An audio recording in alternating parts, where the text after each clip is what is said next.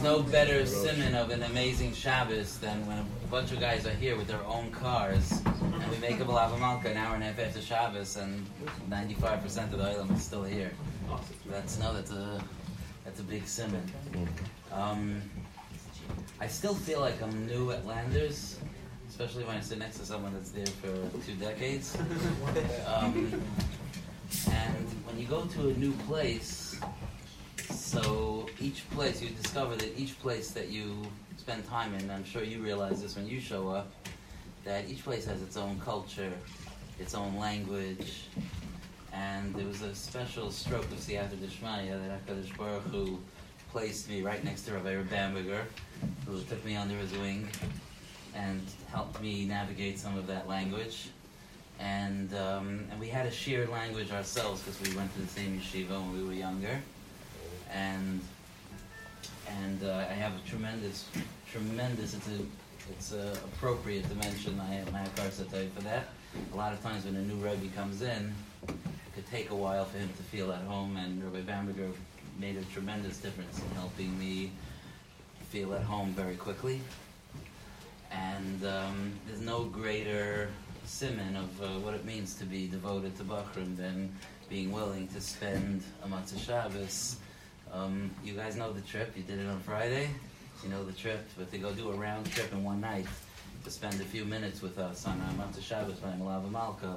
I think that itself, I think Rabbi Bamberger, without even speaking, I think you already taught us something. So. Sunshine does it a few times a week. they know that they're going to go. Um, so it's a it's a tremendous cover personally and for, for our share in general that Rabbi Bamberger is here and and I hope that it'll be the first time of many that we'll be able to sit with the Mashgiach and spend time together and it's a it's a cover to hear some Divrei Torah and Divrei Chizuk. Thank you so much uh, to the Merid Asra um, for his kind words. Um, yeah, it, it's. I think it's all. Uh, it was all very beneficial for all of us to make the trip, just to at least get a little bit of a glimpse as to the Mesiris Nefesh that Rabbi Sonnenschein uh, invests in, in the yeshiva.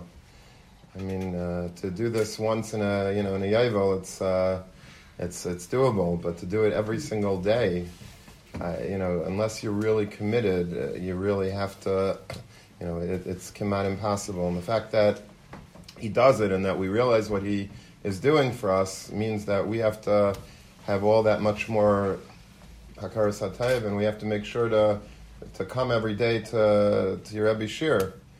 Because think about it, if you you know if you can come from Waterbury to give a shir, then you can come from the dorm to, to listen to the shir. That's not musa. That's just reality. That's just something that uh, that I think uh, makes sense. But uh, it's not a it's not a simple thing to make the drive, and he does it because of his Mesiris Nefesh for the yeshiva, for the Talmidim, and uh, and my kasher with Rabbi Sonnenschein also. I remember him as a as a bacher, and uh, and then we sort of uh, haven't hadn't seen each other until uh, he came for an interview in yeshiva, and we sort of just uh, became kindred spirits, Baruch Hashem, very quickly, and we had, as he puts it, a common language. We both have a love for for uh, Chaim Berlin, for Hutner, for Yibadol Chaim, for Vienison, for Avarin, um, for the Ali Shore. We have a lot of common languages. So, Baruch Hashem, it's a very big schus to be uh, here with all of the, uh, in this beautiful uh, Malav Malk. I'd like to thank the Achsanya, uh, wherever he may be, uh, for having us here. And uh, Okay, anyway, so thank you very, very much, everybody. So one thing that I was able to to accomplish in the car, besides somebody asking what I was listening to, uh, so I was actually listening to a playlist of Beri Weber. So good, it helps. I don't know what you listen to in the car, but uh, I was in the mood to listen to my my Shurim again and again. It's like I can't. How many times can I listen to it? So uh, so I listened to Beri Weber, and I'll tell you why I'm telling you that because I was ma'arid to I think a Gavaldiga Chiddush from that playlist in this in the in the ride on the way here just now. so there's a I had a kasha about a oh right just in time. So I had a kasha on um, pasuk in this week's parsha. It says, "Vayatar Yitzchak la Hashem leneichach ishtai ki hakarhi." That Yitzchak Avinu was davening, but it doesn't use the lashon of tefillah. It uses a very unusual lashon of atara or atira, vayatar with an ayin. What does atara mean? What does that mean, vayatar? So there's a medrash that says it's a lashon of ashirus. Like a medrash rabbah says that it's uh, vayatar, like in Aramaic. You always you can replace uh, an, a, a shin and a taf are interchangeable. So vayatar is a lashon he davened with tremendous ashirus he davened with nobility. He davened with a with a stolz. He davened with a certain certain aristo- aristocracy uh, in his tefillah. And the Mefarshim are struggling always, like, what does it mean that he was a satara? Was why did he dafka pull out this card of uh, of davening with Ashiras? I was thinking that he was davening opposite his wife, l'neichach ishtai, ki akarahi. And then Beri Weber was singing a song, Shifri Kamayim Libech, Neichach Pnei Hashem.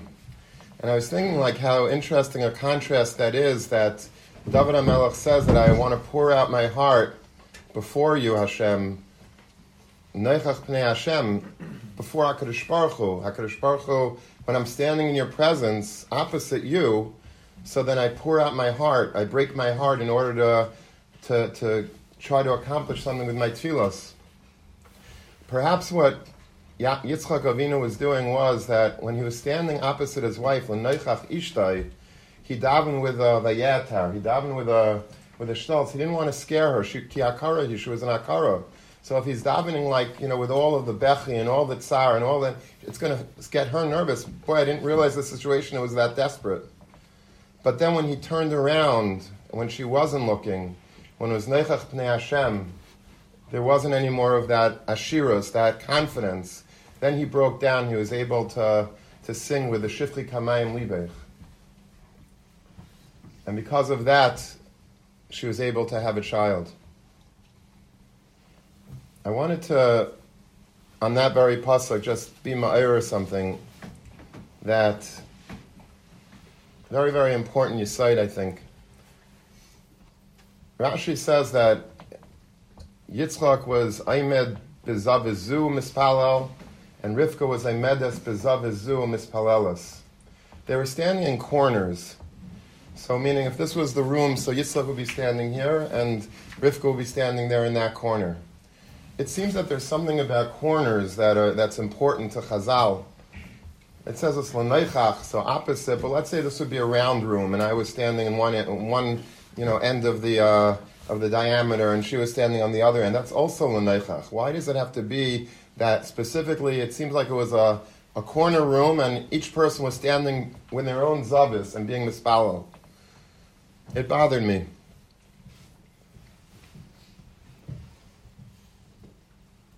So what I was thinking is like this. In life, there's something called yeshve kronis. Yeshve means people that sit in corners. What are the yeshve kronis? Yeshve are very dangerous people.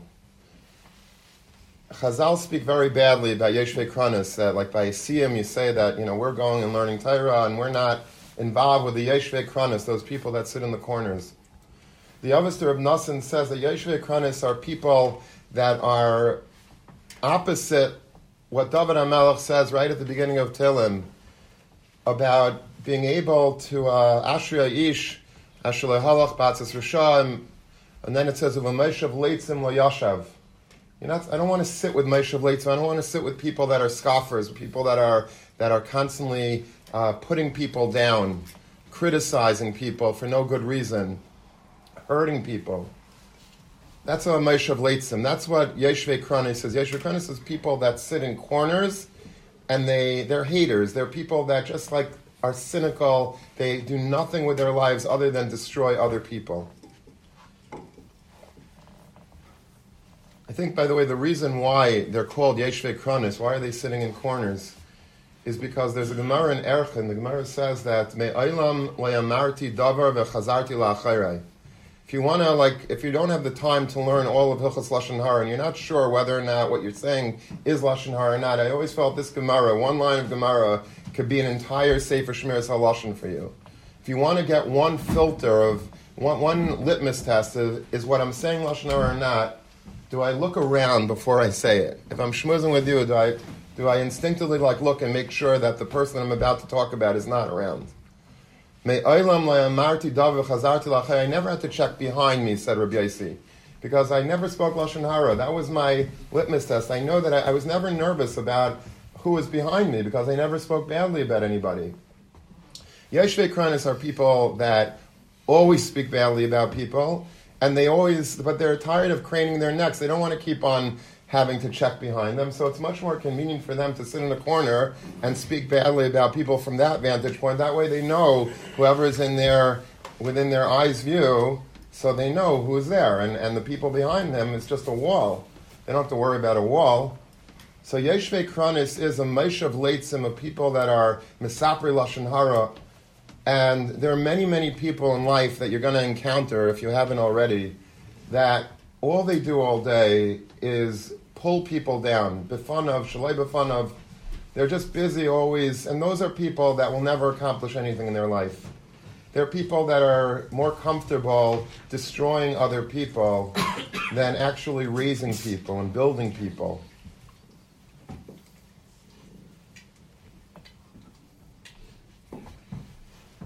If you look in the psukim earlier in this parsha, there's only three. There's only two psukim that precede this pasuk about Vayatar Yitzchak the first pasuk says about Ela told us Yitzchak ben Avram, Avram Hailed Yitzchak. Rashi says that it means that we uh, that that Yitzchak was constantly being harassed by, by the late Sani Hadar, those people that always spoke badly and said that from Abimelech was his father, Avram Avinu couldn't have children all these years, and all of a sudden Sarah was able to conceive after she was by Abimelech. And they're basically telling slanderous stories and ridiculing Yitzchak Avinu. That's the first pasuk. That's the introductory pasuk in the parish. And the next pasuk says that that he married by he Yitzchak ben Arbaim Shana bekachte Esrivka bas pesua la'aram mipanen aram. Rashi says that it's telling all the bad yichus about her because Nebuch, she had to go through all of that, and yet she remained Rivka. But imagine what all the late Sani Hadar were saying about her those same people that were saying about Avram, about Yitzchak Avinu, that he was Naila from Avimelech, Rahman they were speaking about her. Who, did, who is this Rivka? What's she doing with the Shidduch with Yitzchak? She comes from uh, from Lavan, from Besuel, from terrible people, uh, a, uh, a city of Rishayim. What is exactly, you know, how did she get here? Who is she to marry Yitzchak? So they were basically destroying with their mouths these Yeshve Kranes they were destroying Yitzchak Avinu. Then they went on and they set their sights on Rivka Imenu and they were destroying them. And then the pasuk says, "Vayatar Yitzchak laHashem akarahi." That Yitzchak was davening in his corner. He was aimed bezav mispalel. Rivka Imenu was aimedis bezav mispalelas. What does that mean? It means that they were aimed in that corner they transcended the Yoshve Kronos. There are people that sit and they're Mevaza people and they, they trash people and they, they pull people down daily. That's what they do. That's their lunch. Every day they just eat people alive. That's what they want to do. Yitzchak Avinu, Rivka Imenu, they didn't give it back. They were Shem Charpasim Lemeshiv and they took it. They took the bullets, they took the arrows, they didn't give it back. They just withstood it. They transcended that. All of that negative noise, they were able to somehow stay above the fray. Yitzchak was Aimed Bizabizu, that same corner, instead of getting into the fray with them and sitting with them and duking it out, he was Aimed Bizabizu. He, trans- he stood when everyone else was sitting with their, with their Lashon Hara, with their Rechilas, with their. He was able to stand. He withstood them. He, he, he transcended them. He outlived them. We don't know anything about those late Sanim, but we do know about Yitzchak Avinu. And Rivka, for her part, with all of the all the terrible laws that was spread about her, she was Aimedis Bezavazum Palelas, and that's the schus why, why they had children. Because the Gemara tells us that there's no greater schus than somebody that's Hanelavim Veinamolim Shem Charpasim Vein. The people that are able to take some abuse. I'm not saying that if you're abused, you should take it. There's some, some levels of abuse that absolutely should not be tolerated whatsoever. But talking about things that you can handle, that's natural and, and okay for us to be able to take because we're mature adults, hopefully, and we're able to understand that the people that are trying to hurt us are, uh, they're just, they're, they're not on our level. We don't have to fight back with them. We shouldn't fight back with them. We should just let them be and go on with our mission and transcend them that's the greatest chus to have children. Tell you a story. In Hasidim, they always tell stories of Hasidic Rebbes. By, guess by Litvaks, we have to tell our stories of our Rebbes. So, Chaim Kanievsky, the Sarah Taira, who should live and be well because our Dar needs him.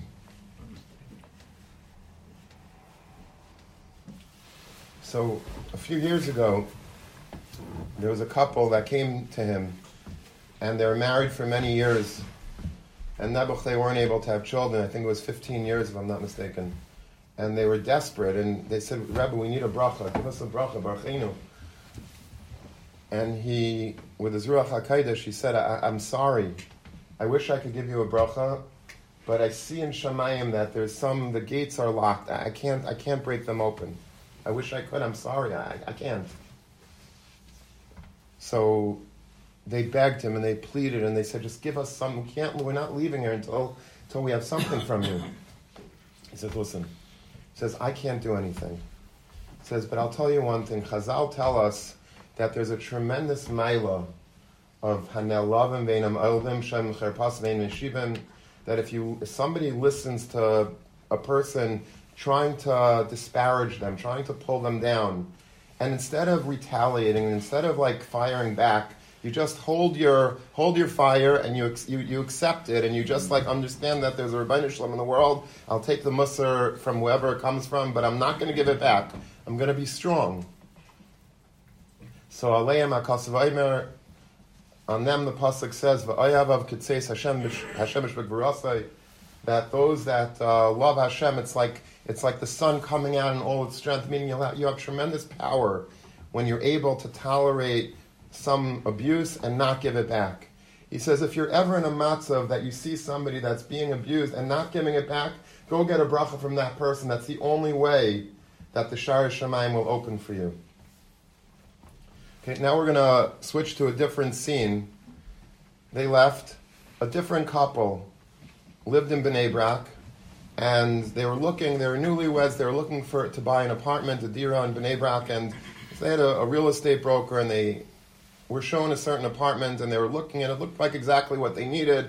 They liked the neighbor, they liked the amounts of apartment uh, rooms in the apartment. There was a southern exposure. They had a merpesa, whatever they wanted, they had in this apartment, and they, they were very excited. And then all of a sudden, some crazy lady comes in as they're looking and says. You're not allowed to buy this apartment. This apartment has dibuks in it, and the people before it were terrible, and you're going to have nothing but klola. And I, am telling you, right, like I'm a Meshuggah lady came in and started like telling them nutty stuff about this apartment, and like eventually, you know, they were a little bit shaken up by them, but they they, they decided, listen, the price is right. We want it. You know, we're going to just go for it.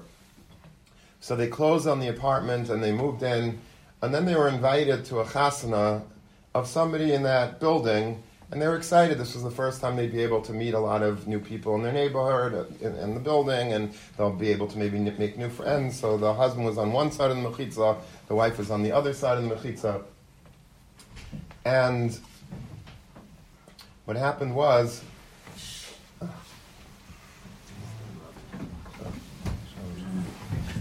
what happened was,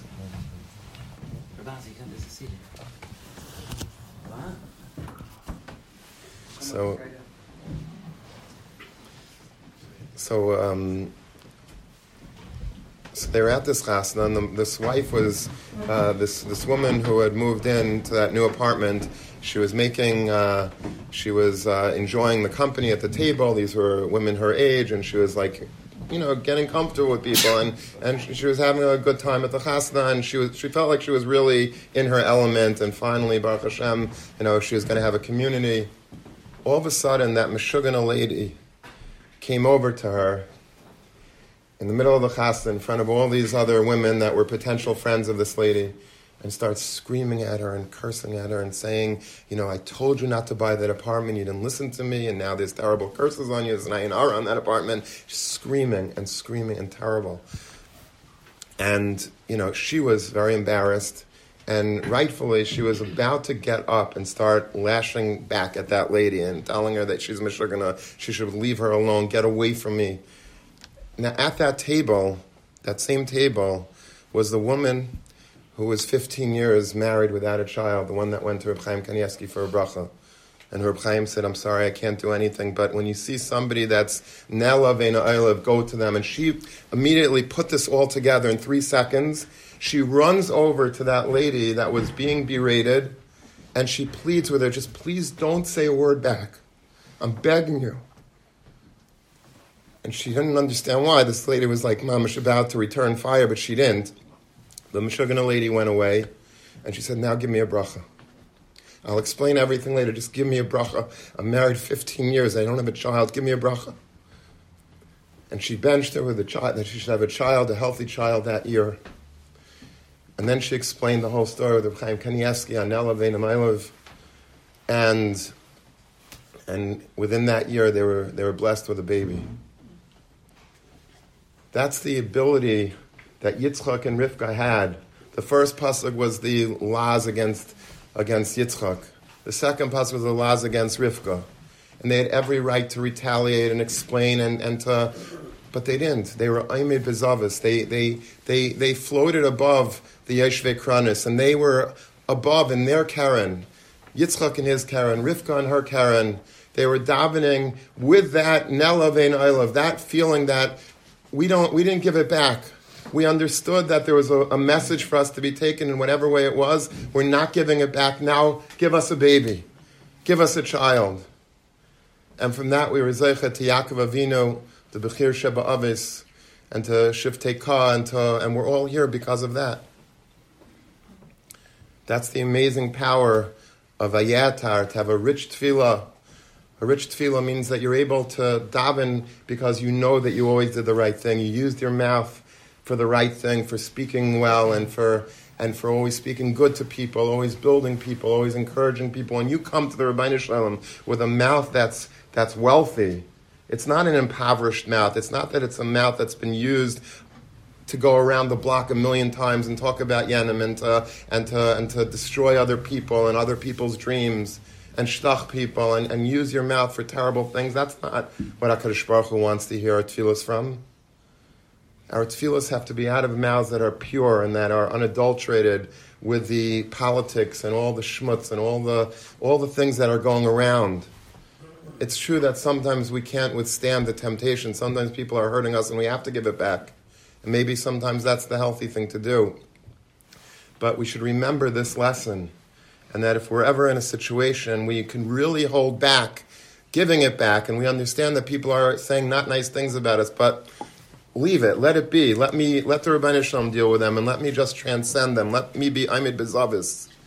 So HaKadosh Baruch Hu, at that time, if you take out a sitter at that moment, and you daven anything that you want, the Rabbi Shalom will give you in spades. Because that's the kayach of tefillah, but not just any tefillah, it's a, a vayatar tefillah, a tefillah of ashiras, a tefillah that you're coming from a position of power and, and glory and aristocracy and nobility, because you never sullied yourself in the, with the lower people around you, were able to live a life, but that's meraimim, that's an exalted life, a, a, life that's, that's as the, the Chazon Ish writes in his letter, it's, uh, you're, you're not with the Bnei Samusa, you're not living with mortals. It appears that you're a regular, you know, regular person, but you're not, you're, you're elevated. And I can't think of a better uh, semel of, a, of an elevated Talmud Chacham than your Rebbe, Rabbi Sonnenschein. You should be Zeichet to have many, many, many years of, uh, of, of learning by him and learning from his stellar midas and being able to be nana from him in every which way and uh, baruchnias, begashmias, and never ever you have a, a Rebbe for life here. Don't lose that. Be able to be mistabik, be a Talmud Chacham, and, uh, and Chaperein.